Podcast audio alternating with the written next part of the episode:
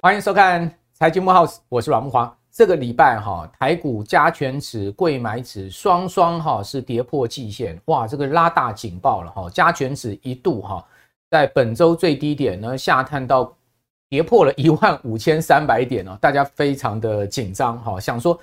继上周的连四黑之后呢，哦，台股呢在本周贯破季线，那真的是哦今年以来第一次看到的行情了。哦，那更何况这个礼拜二哈。居然爆出了这个两千七百亿的大量，出现了两百五十六点的跌点，这个跌点是今年来最大。那当然市场会紧张嘛，那紧张之下可能很多人就开始停损乱砍股票了。可是呢，你有没有发现整个周四周五的行情稳回来之后，尤其是周五拉上去，呃，加权指又重新回到了这个呃五日线之上，等于说回到短均之上呢，呃，另外也回到了一万五千五百点的附近了。哦，所以感觉起来，哎，好像又砍砍错股票了，哦，所以这礼拜哦，很多投资人可能是被左边打一个耳光，右边打一个耳光。那为什么台股哈，哦，这个礼拜会出现这么大的一个波动？尤其是本周啊，哦，台股是收月线啊，哦，这个月线哦非常的重要哈，哦。不过就算是礼拜五拉上来，月线仍然是一个黑 K 棒哈，哦，但是你从周线的角度来看，这个礼拜哈，哦，加权指是留下一个非常长的下影线。好，因为第一档我刚刚有讲说破了这个一万五千三百点之后拉上来到这个一万五千五百点之上了，所以蛮长的一个下影线。那在这样的一个格局下，我们怎么去观察这个盘势可能进入到五月的方向。好，那回到说为什么台股会出现这么大的一个呃变化，我觉得还是受到国际经济跟股市的影响了，那尤其是美国股市。先前呢台股连四黑在上个礼拜，然后呢这个礼拜破季线，主要原因也是因为美股跌到了四周的低点嘛，哦，那美股下挫，哦，使得台股，哦呃、很多投资人或者说呢你会看到外资持续的连九卖的台股，哦，就开始资金就已经外撤了。那在这样的情况之下，当然市场，哦，就感觉到一股不对劲的气氛嘛，哦，散户就跟着砍，哦，可是你有发现说呢这个礼拜呢礼拜四，哦，美国的周四呢呃，纳斯达克指数大拉 百分之二 上来，很多人又被击倒了，想说美股不是跌到四周低点吗？怎么一根红 K 棒又拉上来？哦，这个财报提振的美股，你可以看到继呃微软之后呢，谷歌的财报、Meta 的财报、亚马逊的财报都好于市场预期啊，哦，大家都一头雾水，想说本来不是财报会重击美股吗？怎么财报变成是美股的一个呃救命的？救命符了，好，把美股给稳住了，好，一根红 K 棒拉上来，似乎又化解了这个四周要破底的危机了，哦，所以真的是扑朔迷离哈，哦。那但我们必须要再讲，哦，基本面、宏观面上面，我们还是看到五月之后很大的隐忧哦。哦，为什么这样讲？在这个礼拜四哈，哦，美国的周四公布出来两个非常重要的经济数据，一个是美国今年第一季的 G D P 啊。原先市场预估啊 G D P 都有 百分之二 以上的增幅啊，但没有想到实际出来数字就 一点一 啊，哇，美国经济几乎不成长了啊，这个是一个重大警讯哈，呃，所以后面美国经济有可能啊不成长甚至衰退哈，这是一个。另外一个呢是公布出来 G D P 同时公布出来了，今年第一季的 P C E 就我们讲说联总会非常重视的这个物价的一个指数，就是个人呃消费支出的物价指数。这 P C E 啊，各位知道吗？核心 P C E 居然呢季比增幅 四点九，哇，这一明眼人一看就知道了嘛，美国经济非常有可能会进入到所谓的滞胀了嘛。好，哦，我不是在骂骂美国啊，不是这个滞胀啊，是停滞性通货膨胀，经济不成长，物价仍然下不来，居高的一个情况之下呢，当然市场就会紧张。这个五月之后，哦，财报公布完之后的美股，所以我个人觉得，哦，我们要小心啊，哦，五月的行情，因为五月美股财报大致揭露到一段落之后啊，后面没有财报利多的助阵啊，哇，那这个美股的压力可能就会重现哈，哦，就下跌的压力可能会重现，尤其是哈，哦，那个谚语 "Sell in May" 哈，哦，"and go away" 哈，哦，这个谚语五月卖股离场，非常有可能会再来哦，所以呢，在这样的一个情况之下，我个人预估台股应该还是一个区间行情了哈，呃，至少哈，我们可以看到一万五千三百点这个地方是有撑，好，但是呢，你上档哈，现在目前面临到月线跟季线的反压，虽然过了五日线，好，但是周五好，大盘其实连十日线都没点到，好，所以过五日线、十日线没点到，原则上还是弱势了。好，讲实在的还是弱势，尤其是呃这个季线好还在一万五千七百点，月线在一万五千六百点之上，好，这两条线都呈现下降反压。那请问各位，这两条线能过吗？哦，季线马上要开始往下压喽。哦，那如果说这两条线不能过，中线上最好的格局哦，我个人估计还是盘整啊。哦，也就是说呢，盘整待变的一个格局可能会是五月啊、哦、上半月的一个情况。但是如果说美股再次下压，你就要小心台股可能会破底哦。我的看法是这样，提供大家参考，但我的看法不见得对哦，让大家听听而已哈、哦。这个礼拜收月线嘛哈、哦，那我们来看一下今年啊。哦、整个呃台股操作的投资人的情况哈、哦，讲实在的，今年当冲客是惨惨惨了。我、哦、等一下给有实际数据给各位看啊、哦。但是我们今天请到了当冲高手来跟大家讲说，当冲客惨惨惨之下哈、哦，也不是说当冲都没得赚哦，当冲还是要有一定的策略。这等一下我们来讲，这是我们今天的主题。我们先来讲今年台股以来的这个情况哈。哦哦、这日均量大减，这是成交量大幅退缩啊，资金大量的往往这个呃。其他地方跑，这是一个明显股市为什么今年到万六这个地方上不去，我觉得除了国安基金退场以外，这是一个很大的原因，就是成交量上不来。成交量放量就是大跌，礼拜二两千七百亿居然跌了这个两百五十六点，所以这不是一个太好现象。日均量 来, 来看今年台股截至到四月二十四号为止，集中交易场平均日降有两千两百亿，较去年同期减了 百分之二十五点八九。哦，那各位可以看到这个量能哦，台股减减减减的一个幅度是亚股里面主要居冠的哦。哦，这个呃，但是今年第一季台股的涨幅又是亚股居冠，这又又有点矛盾了，对不对？你可以看到那减幅，韩国、新加坡、深圳、上海、日本，你看各地方股市主要股市哈、哦，它其实呢量能也在退却，但是没有像台湾退了这么多。好，这是第一个我们要跟各位谈的哈，就是说，另外呢，从成交量角度来看，哈，是不是资金在退场？哈，资金退场，我们从央行的 M 一 B、M 二， 哈，广义跟狭义货币供给额，好，持续呈现死亡交叉，而且呢，这个剪刀差在扩大，可以看到这样的状况。各位看到这张图，这个叫做剪刀差，这个剪刀差在扩大，代表什么？代表 M 一 B 哈，就是说一般我们讲说操作股票的钱都算 M 一 B 啦，哈，狭义的货币供给额，它在往下掉的掉的非常厉害，资金跑到这个 M 二， 跑到定存啊，好，债券基金这些里面去了哈，所以呢 M 二 几乎它的走势年增率是持平，但是 M 一 B 往下掉，这个剪刀差哈，现在目前已经差到了差不多有呃四个百百分点左右哈，四个百分点超过了哈，大概四点五五七啦，哦，这个剪刀差是非常大的一个剪刀差哦，哦，所以在这样的状况下，都告诉我们说资金真的在退潮。资金退潮当然长期不利于股市嘛，哦，成交量也可以看到。另外堆新瓜是什么呢？刚刚不是谈到了吗？哦 ,二零二三年今年第一季当冲客惨赔五十二亿。诶，观众朋友，如果你是当冲呢，你今年第一季有赚吗？有赚的请举手让我看一下，当冲客整体惨赔，而且当冲的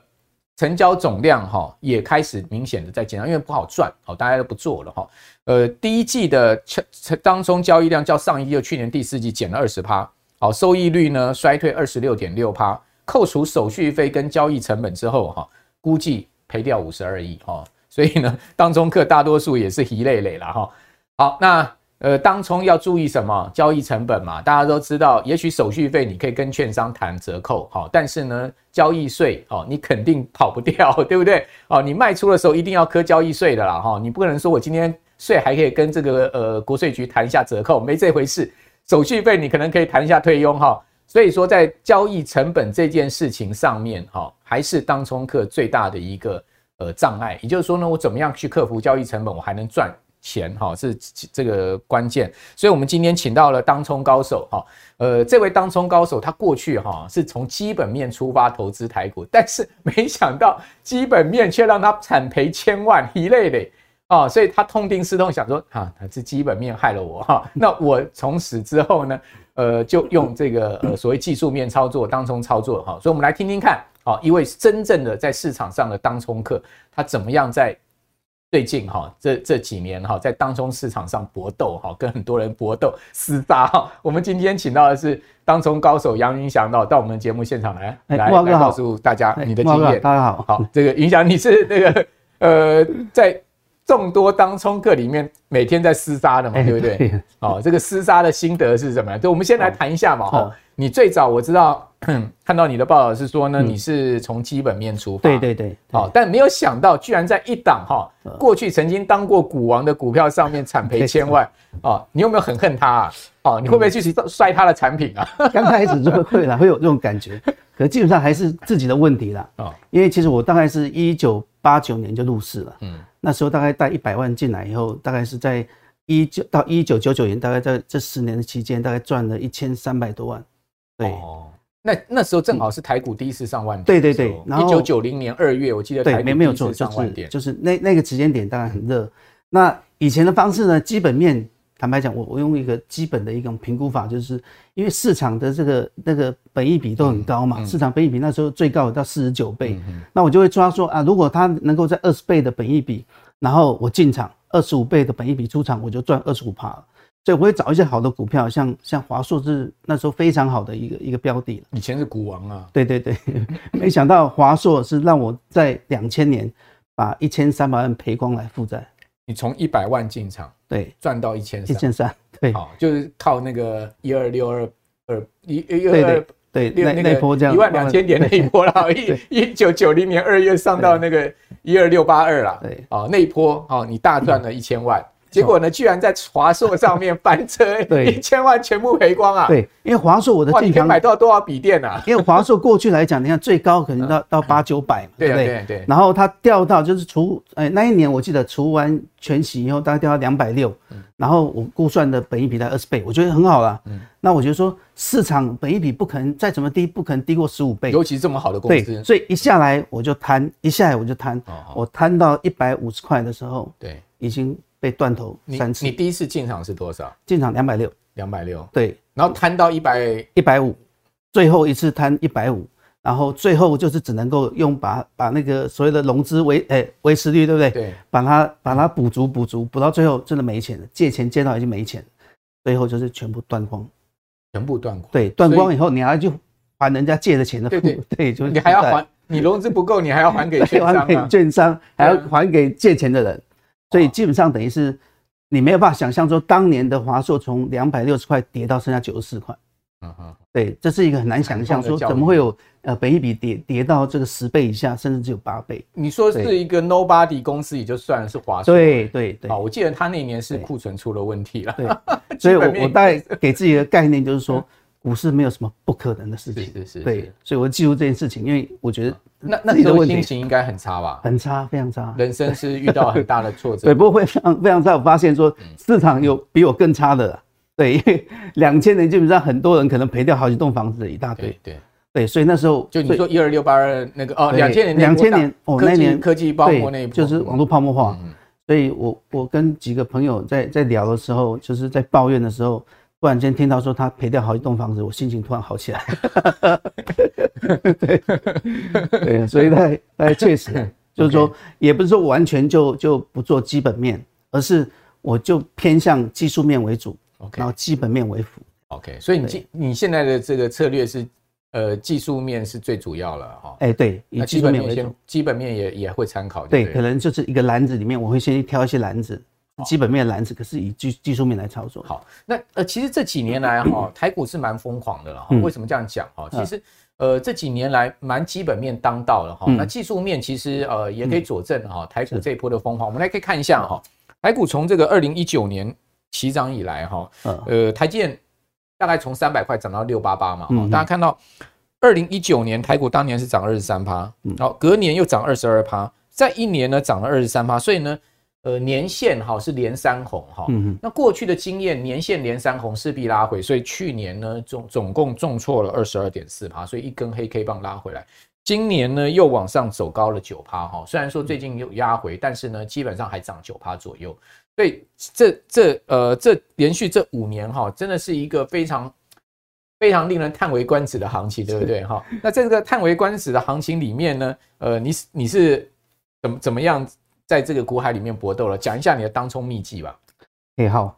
基本上就是说我我大概先讲，就是说确实就是说刚呃慕驊慕驊哥讲，就是说在两两呃，二零二零年到二零二二零二二年这一段嘛，就是疫情的时间，嗯，哎、欸，突然间这个量是爆炸的一一一一个一个量。哦，对啊，我记得那时候上最高到六七千亿，六七千亿，如果价柜买的话，對對對都将近快要一兆了。那事实上，因为我的做法是量比价先行，嗯，所以先看量，所以代表说刚好那一段期间是让我赚最大的一个一个一个时间点。那这一张就是说，因为我我大概在呃五年前出书的时候。那 Smart 就希望说，哎、欸，我有没有可能用一个小资的账户，大概三十万嘛，然后去跟跟这个这个粉丝来互动，说有有可能会赚到多少？我当时的目标设定是，哎、欸，三十万看能不能呃呃两年赚到三百万，那已经是一个一个不错的一个数字了，大概翻了十倍，就没想到赚到这两千七百多万到目前为止，嗯，而且它是每个月都是一个正收益。那这样的一个做法，我就说大概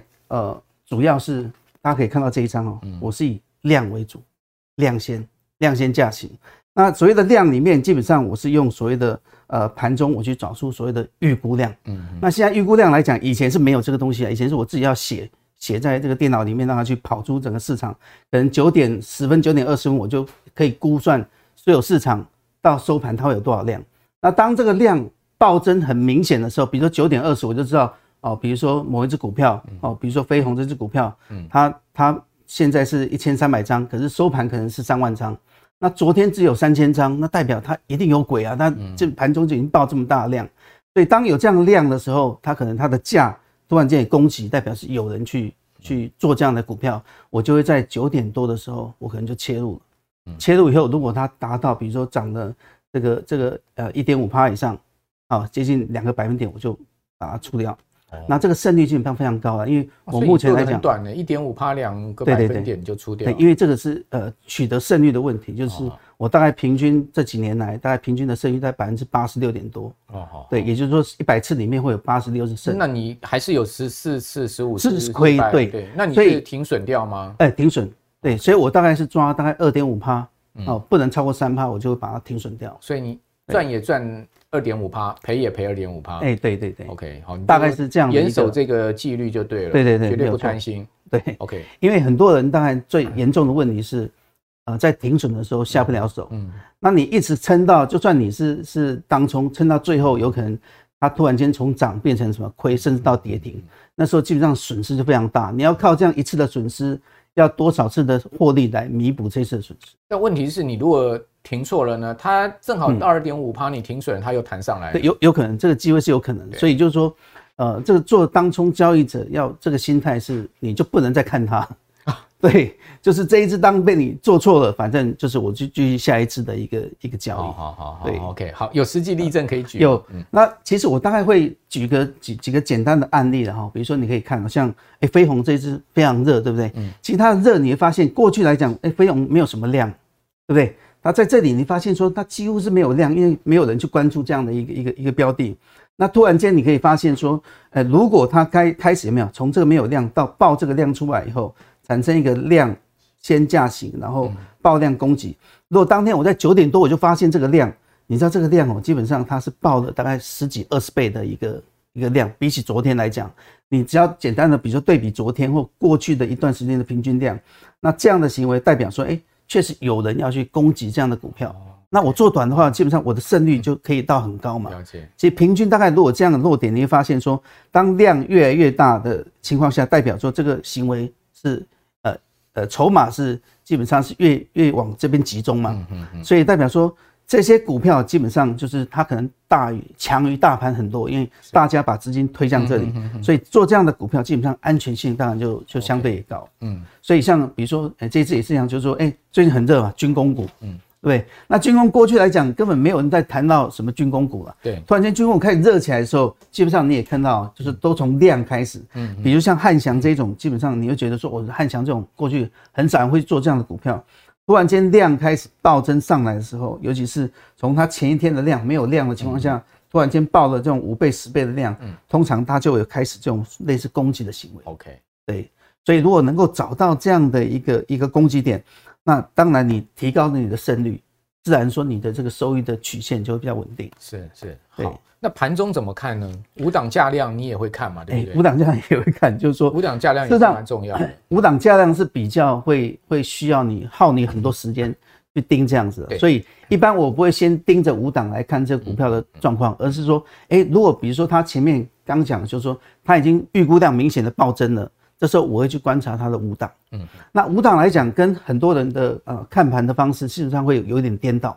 就是说你会发现，哎，主力的做法是基本上有一点骗的一种一种一种呃概念了、啊。所以类似，比如说我们这样讲，我举一个案例来讲，好，你可以看哦，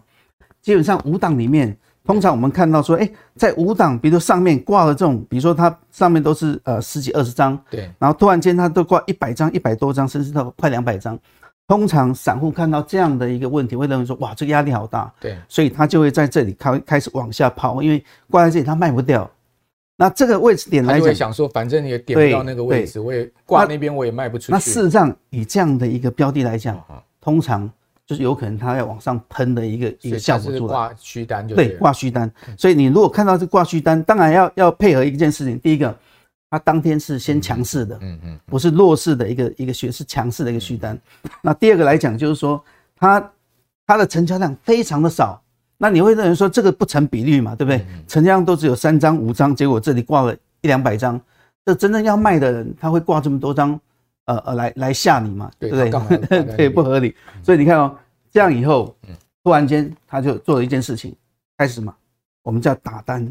把这个量打过去，穿打穿过去嘛。当瞬间打穿过去以后，成交一百张、一百张、一百张，这是两百张。然后呢，瞬间变成下面是挂大单，上面是挂小单以后，哎，散户就开始追了。OK OK OK。对，所以你看，突然间就就冲上来，冲上来以后，这时候通常啊，如果呃以主力来讲说，哎。筹码非常的轻盈的话，事实上它就顺着顺势就让散户一路拉，可能拉到涨停的机会都有。嗯嗯嗯，对，所以就说，呃，五档这样的看法，第一件事就是说，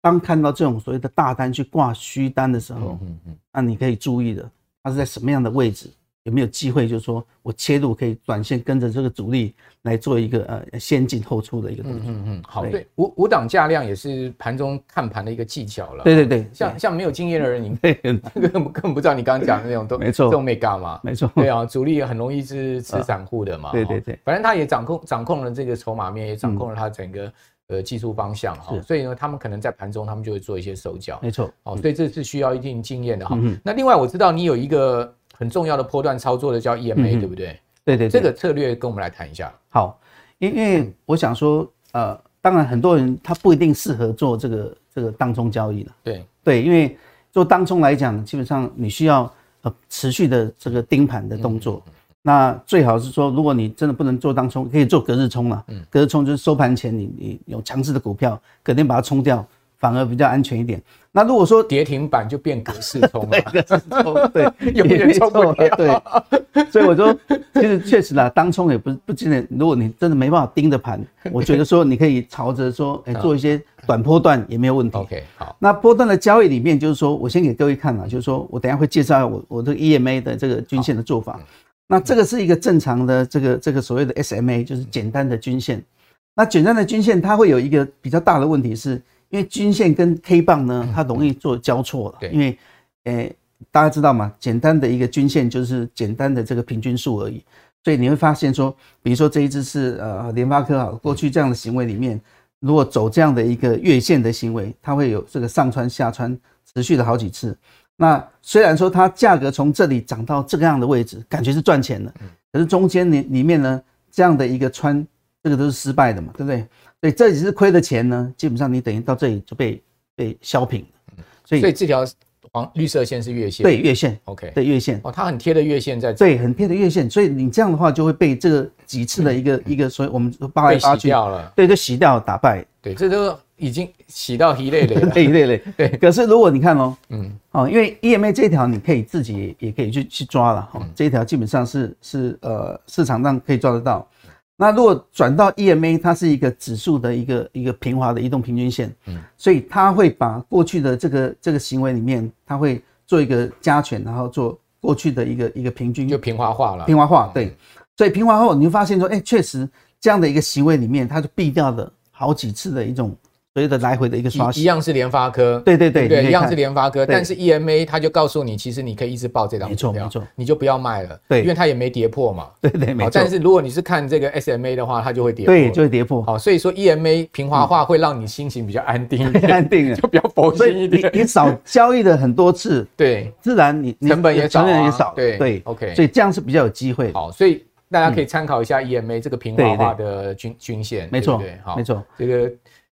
我们投资股票，我们操作股票，我们有时候要冷静、安定。那我想可以举个几个案例了哈、嗯，就是说，呃，除了它所谓的一个呃这条是 E M A 嘛，对不对？嗯、它会比较平滑之外呢，嗯、那通常你会发现一件事情是。现在有很多强势的股票啦，比如说军工股啦，像像这个呃电动车、电电动桩的、欸、充电桩的概念股飞鸿啊，这种基本上到后面根本就买不下手。为什么？因为它已经偏离这个所谓的均线，乖离太大，乖离太大，所以找不到一个切入点。所以我自己在交易里面，我刚刚有提到，就是说其实波段也可以做比较短波段的一个交易行为，你就把均线放短嘛，对，放短，你可以放到三十分钟，也是一样 E M A， 对 E M A、okay。那你发现说，当放短以后，当然 E M A 你这条可以把这个参数加大了，对不对？对，比如说加两倍的这个这个加大以后，它会比较贴近一点。那你会发现它的一个行为里面，它的来回的过程里面，它就会贴着均线做一个所谓的这样的一个一个运行。所以当贴均线在攻的时候，这个就是一个呃再进场的一个行为，所以这就是主力线嘛，是不是？对对对，接近这样的行为，所以就是说你是你这条三十分钟的 E M A， 呃是有有有把它放大，是不是？还是怎么样？哎、欸，你说怎么参数怎么参数有大概你比如说呃月来讲，我大概就抓二十三嘛，二十三对不对？啊、那你就可以贴近说，比如说你就可以 double 嘛，对，都变成四十六也可以。Okay。它就会比较三十分钟的四十六就对对对、okay。 你就呃比这个来来放大一点。OK OK。那以这样的行为，你发现说确实就是说，以这样的过程里面，包括到这个位置点，它都还有进场点。嗯嗯。为什么？因为你不能说它已经是一个强攻的行为，嗯嗯、你还希望它回到这个所谓的呃、嗯、低档来让你承接。好，但问题就是说也有个问题，就是说因为它是平滑化变动，它比较不会那么变动，对不对？那万一出现了这个转折，像最近飞鸿这样压下来的话。嗯嗯，那它也不会那么快速的变动，那会不会有错失掉这个停损或是停利的机会呢？呃，其实应该应该不会，就是说，当比如说我我举这一张比较比较单纯啦，就是说，这是比如说是呃这个先进光，对不对？先进光也是很很很波动很大的一个股票。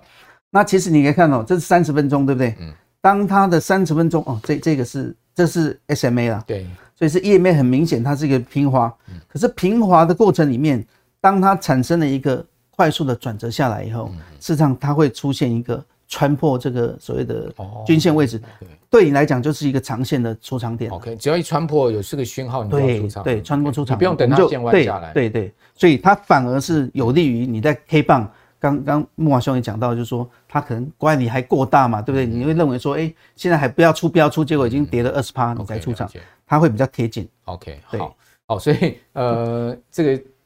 一定要看盘了、哦，这个动作要快哈、哦。如果你今天是在上班的话，你恐怕也不太适合这样。这个老板叫你去开个会出来，哇，已经穿破很多了，有没有？现在出已经来不及了。嗯、好，那呃，这个基本上是这样子的策略哈，提供大家参考。嗯、那我这边要请教芸香，下半年你比较看好什么？下半年基本上我、欸，我们这个就要进入到下下下下下半段了。对，下半年我会比较偏向在所谓的这个呃刚。慕驊哥也讲到嘛，电动车 ，OK， 车用这一块，我觉得是未来、嗯、呃五年十年是一个趋势嘛。OK， 那另外还有储能，就是电的一个储能部分。所以我自己都比较政策概念了哈。对，嗯、在这个下半年的部分哦，我大概是第一个，嗯、当然我会看储能的部分啦，嗯、因为最最近前一阵子中兴电这种标的已经很明显了，你会发现，嗯、对。对，它主要的原因，我觉得大概在这一块啦，因为这是台电的一个规划嘛，对不对？嗯，所以它在电网嘛，对，它在电网的部分，它在二零二五年其实很接近了，就两年后，它可能要要拉到所谓的呃呃大概一点五五 G 瓦，就也就是一千五百，这是 mega 瓦，已经是百万瓦，一千五百的百万瓦。所以在这里面里面，你可以发现哦，以系统储能的这一块呢，大概就是交易平台，也就是我可以把电卖回给台电嘛，对不对？这一块大概就接近八百四十百万瓦，所以大家现在做的就是这一块，希望能通过这一块来交换，把电把它交换回来。那这里面来讲呢，我自己是看了，就是像东元这种这么大只两百多亿的股票都可以飙升这样一段，所以很多人可能没注意到像大同哦，对，因为大同大同有点收敛三角，对，收敛三角是第一个。那第二个来讲，其实大同在这一块里面它是最大的哦，哦是吗？它可能有贴近说二零二五年，它预计在这里面可能会有三百 megawatt， 一 megawatt 我我大概看一些资料，一 megawatt 大概可以产生大概三千万的一个一个产值一年。如果以这样来讲，就大概有百亿的也产值一年，所以对他来讲应该有这样的一个可能性的收益了。我我讲说，如果以这样的情况下，其实这种比较安全性的，在呃呃，就是未来如果今年比较看坏的一个一个经济的情况下，电是是没办法看坏的，因为电的需求还是有。所以我认为说，欸、像这样的一个一个一个储能概念是是比较有机会。大同技术面你怎么看呢？技术面我觉得就是说，因为它比较是过去大家讲是比较皮的牛皮的一个一一个一个标的，可是像东元实际上过去也是一个类似这样的行为，对，所以我认为说，刚呃呃慕驊哥也讲到，三角收敛之后，如果它能够呃放量去穿过这个所谓的一个一个这个末端的一个一个上缘，那我觉得说它可能就一个可能开始的一个。起点好，对，所以你下半年还是看好这个电动桩啊、储能啊、储能，还有就是像电动车。好，电动车。对，那电动车我比较会讲说，因为其实电动车里面很多是呃有电动车用，又又加上地轨卫星的，我觉得是还蛮有机会的、嗯哦。电动车又有地轨、欸、地轨卫星， okay. 其实这里面有大概两两个啦、哦。第一个是大概华通的话，就是大家讲 P C V 版，它最近这个 Space 这一块。它基本上对它的动能是是慢慢在在加温，对、嗯嗯，那因为它是比较低价哦，必须，所以我这这个大家可以可以看一下。那第二个来讲，启碁也是一个啊、呃，大家可能启碁其实之前蛮飙的、哦，对，蛮飙的，对，它可能飙到一百多块，那因为它去年就已经赚八块了，嗯，对。那今年来讲，它不但是启碁，因为有接到 Tesla 嘛，因为 Tesla 其实说它的这个这个呃获利可能不太好，可是它降价的情况下，对它的一一个量量能产生会会会比较大嘛。那另外来讲是 Space 这个基本上对它，这这这个对它来讲也是一个呃大的一个增温呐、啊，所以我认为说刚好它这个就是我们讲三三十的呃三十分的这个 E M A， 所以它现在是一个穿破下下面的 E M A， 还在往下对，所以到时候可以等待就是往上再穿越上来的时候，我倒是一个还不错的一个逢低布局嘛，对对对，慢慢的慢慢，我觉得这个是一个一个还不错的一个机会。所以哎、欸，各位有听到哈，这个杨云翔哈，他除了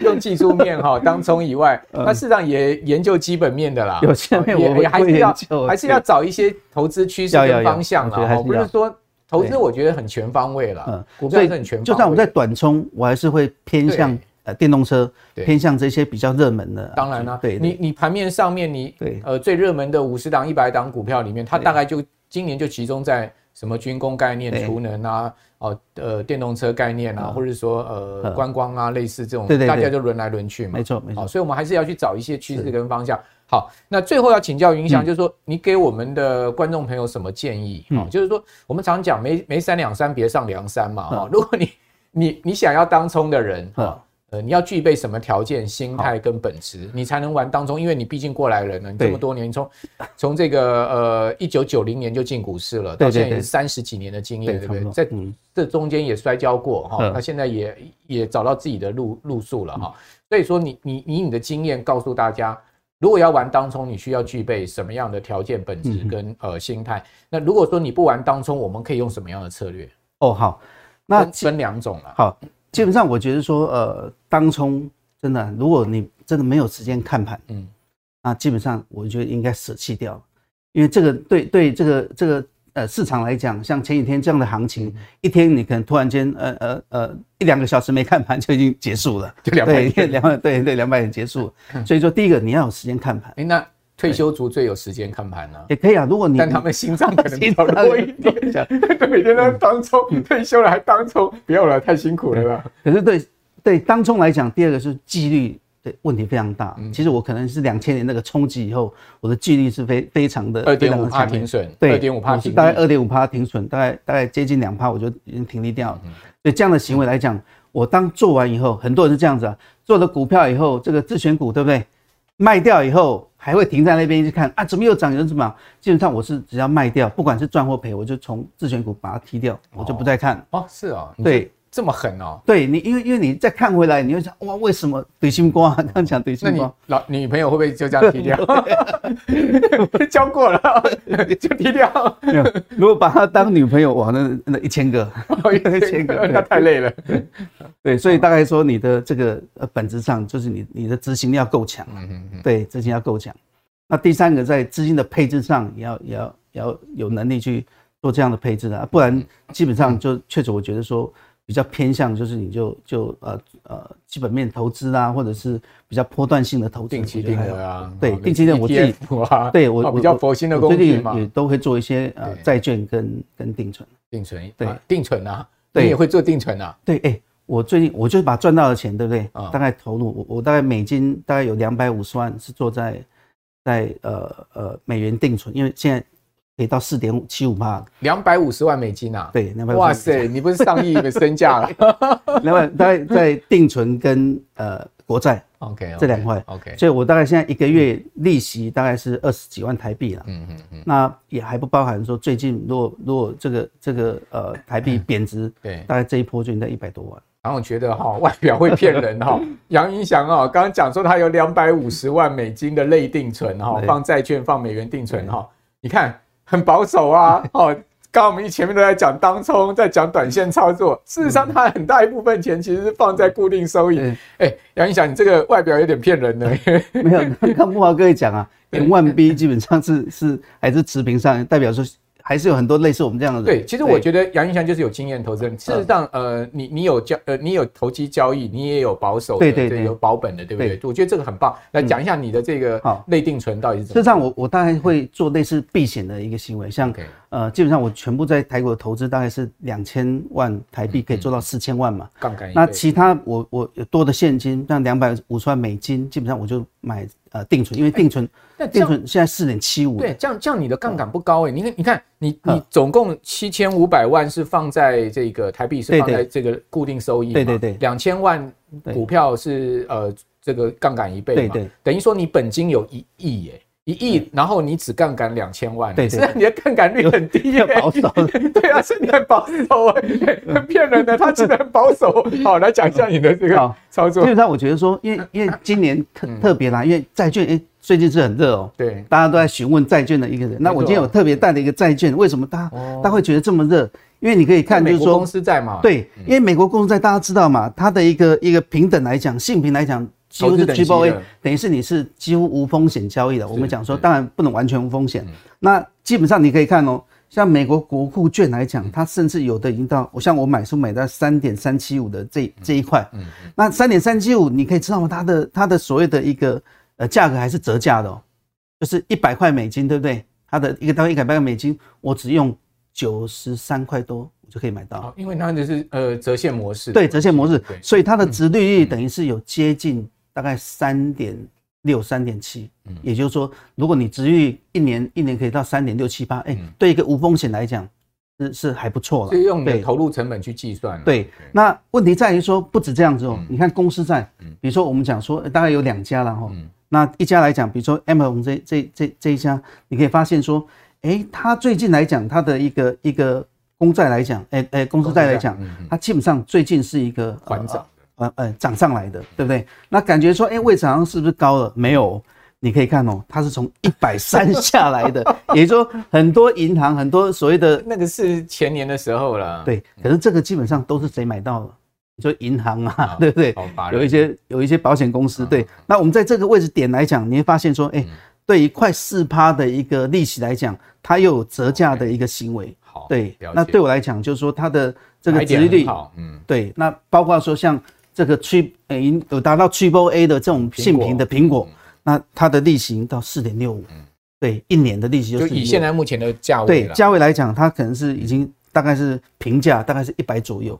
对，所以可以用这样的方式呢。我刚刚讲说，这个其实就是一种，所以也是避险的行为。因为如果经济面不好，那股市开始跌，我可能那边可能稍微开始亏到钱的时候，可能这边会有所谓的资本利得哦，因为它有可能从这个一百块暴涨又暴涨回一百三，那我在这里可能赚了 百分之三十。 OK， 好，对，懂了，是反正市场钱都被他赚走就对了。好，经济不好，债券涨他也赚钱啊、哦，那股票赔没关系，反正债券 cover 嘛，对不对？好、哦，那如果说经济好，股市涨啊，那债券不动也无所谓。对对，好、哦，反正杨云翔就是呃全方位布局就对了。好，呃。今天的我们的方法提供给大家参考哈，我觉得投资殊途同归了哈，就路路数很多哦，怎么样找出自己适合的路数，然后呢，真正可以在投资的市场里面赚到钱就是真谛了哈。呃，如果任何的路数再好，你赚不到钱，其实对你来讲也不适合嘛，因为我们投资最后还是要增加财富的哈。那当然，记得增加财富呢，其实还是要充实你的生活跟精神了哈，不是说呢我们只是做钱的奴隶